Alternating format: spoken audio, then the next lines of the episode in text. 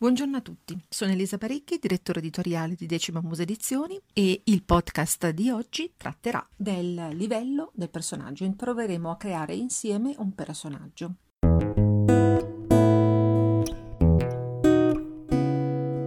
Partiamo da una situazione molto semplice. Prendiamo un personaggio pregenerato da un programma del computer piuttosto che un'applicazione del cellulare. Ce ne sono diversi, li avevo già recensiti tempo fa, quindi potete trovarli tranquillamente recensioni varie sul mio sito. Allora, partiamo quindi da una situazione semplice. Un personaggio pregenerato. È una donna di 45 anni, con un passato tranquillo alle spalle, vive in un appartamento in una cittadina tranquilla. Adora i cani, fa la toilettatrice di cani. Direi che abbiamo un personaggio abbastanza piatto. Abbiamo solo pochi tratti da cui partire e resta a noi il compito di rendere interessante questo tipo di personaggio. A questo punto si parte. Innanzitutto dobbiamo vedere chi è il nostro personaggio. Quindi partiamo dal primo livello, che è quello esteriore. Si occupa dell'aspetto esteriore del come il personaggio si presenta, quindi come gli altri lo vedono. Quindi che tipo è, come si presenta, come è vestito, che voce ha, che aspetto ha, e come si presenta, come lo vedono gli altri.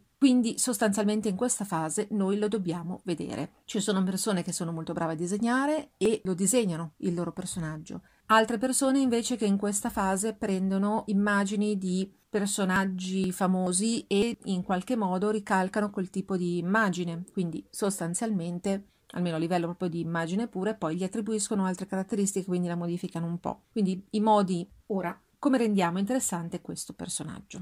Innanzitutto, per rendere interessante questo personaggio, dobbiamo necessariamente dargli una forma a tutto tondo. Così come descritto, è un personaggio piatto come un foglio di carta velina, ma proprio sottile, sottile, sottile.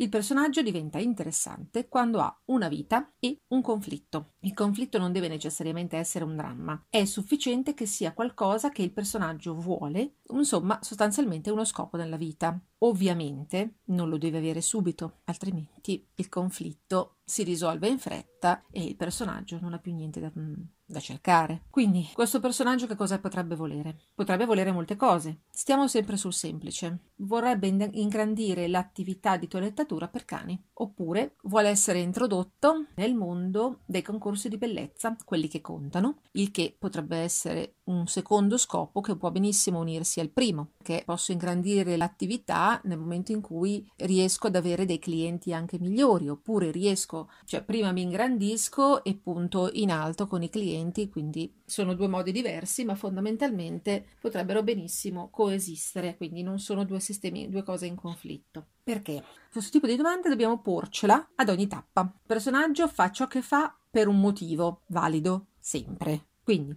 il nostro personaggio vuole ingrandire l'attività perché il nipote che va a stare da lei vorrebbe fare questo mestiere e hanno bisogno di avere lavoro e guadagni per entrambi, ad esempio. Potremmo continuare con i perché, esplorare le motivazioni che portano il nipote a stare dalla zia e lei a farsene carico. Questo ci darebbe già degli spunti di trama. Potremmo anche iniziare a esplorare il rapporto di parentela fra zia e nipote, perché comunque questa zia è scelta in questo modo dal nipote. In altre parole, cominciamo a definire il background del personaggio e quindi arriviamo a quello che è il secondo livello.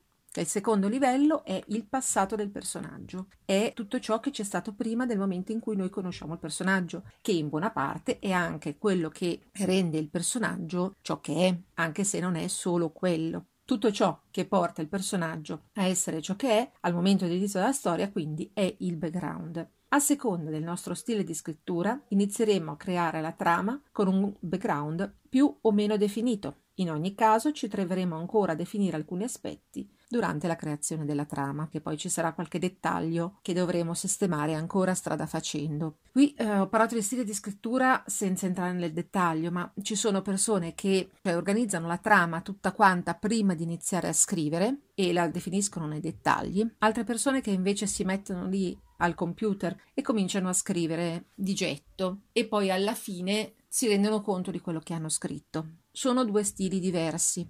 Ovviamente c'è anche la maggior parte delle persone che stanno lì nel mezzo. Gli americani chiamano i primi plotter e invece gli altri, quelli che scrivono di getto, li chiamano pansider. Però sanno benissimo che abbiamo stabilito che ama i cani e in effetti ne ha fatto un lavoro. Sarebbe anche utile stabilire qualcosa che il personaggio odia o di cui ha paura. Non ci serve in questo momento, forse, ma servirà sicuramente nella trama. Avremo bisogno di porre al personaggio degli ostacoli al raggiungimento del suo obiettivo e avremo bisogno di farlo anche crescere, eh, superare alcune delle sue paure o almeno di affrontarle. Sarà quindi necessario che abbia qualcosa o qualcuno da affrontare. Il modo in cui sceglierà di affrontare i pericoli, le insidie della vita, di fatto costituirà il terzo livello. Quindi potremmo avere due personaggi con un background sostanzialmente identico che fanno scelte completamente diverse e che all'oggi sono totalmente diversi. E anche questo potrebbe essere un bel aspetto da esplorare nel personaggio, proprio nel creare i personaggi. È un ottimo esercizio che permette assolutamente di migliorare come scrittori.